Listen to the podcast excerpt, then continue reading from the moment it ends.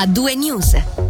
Come dicevo, un momento importante della, della, nostra trasmissione a due news, la raffica di notizie regionali, quindi provenienti dalla Svizzera italiana. Sono state ufficialmente aperte oggi le iscrizioni per le persone con 75 anni o più per la dose vaccinale di richiamo. Le somministrazioni avranno luogo nei centri cantonali di Mendrisio, Breganzona, Tesserete, Ascona, Giubiasco e Biasca.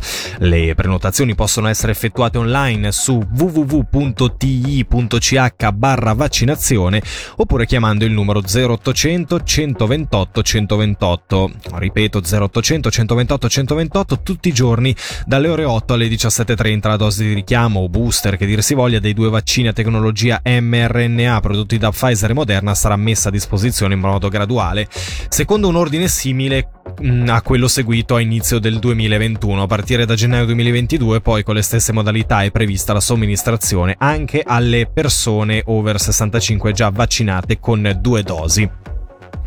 Intanto sono 47 i nuovi contagi registrati in Ticino nelle ultime 24 ore, in calo rispetto ai 65 di ieri. Nessun nuovo decesso è stato registrato, 12 persone sono attualmente ricoverate in ospedale a causa del coronavirus. Si registra un'uscita dai reparti di cure intense in cui resta al momento solo una persona. Il DEX segnala una nuova quarantena di classe che interessa una sezione di scuola dell'infanzia di Riviera Osogna.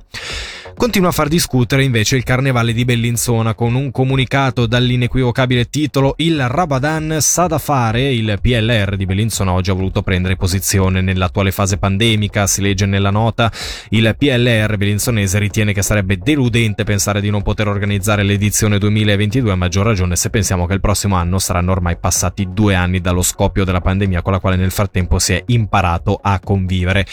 Il PLR bellinzonese non è minimamente disposto a pensare di rimanerci a causa di limiti perfettamente superabili, ma che sono in realtà la scusa per nascondere la volontà di spegnere definitivamente Bellinzona, in vero già sin troppo assopita.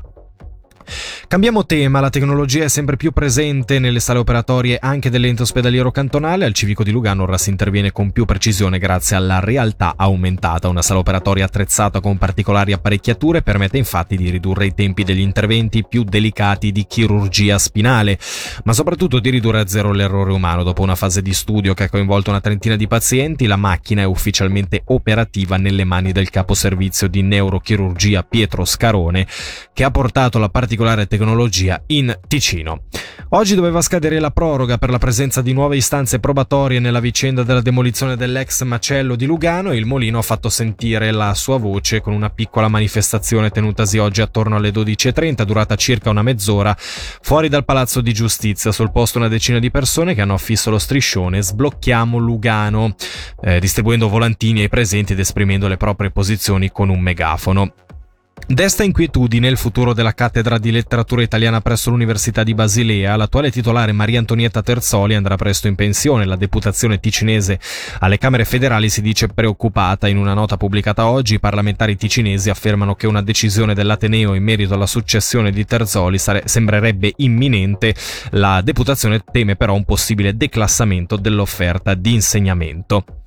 La Corte d'Appello e dei reclami penali ha prosciolto da quasi tutte le accuse l'ex agente della polizia di Lugano, oggi quarantenne, che nel 2017 assieme a un collega finì al centro di una vicenda giudiziaria che vedeva implicata la, una minorenne. Lo riferisce il Corriere del Ticino. Il caso, ricordiamo, ruota attorno a una ragazza, allora sedicenne, che si mise alla guida dell'auto privata del collega senza patente. Entrambi erano stati immortalati da un radar durante una gita oltre Gottardo. La giovane dichiarava inoltre di aver indossato una maglietta delle forze dell'ordine durante una perquisizione alla pensilina di Lugano, fatti per cui era stata aperta un'inchiesta che è sfociata in due condanne. La ragazza infatti aveva fatto il nome dell'agente quarantenne durante gli interrogatori e come detto adesso l'agente è stato prosciolto. Quindi queste le notizie provenienti dalla Svizzera italiana per questo venerdì.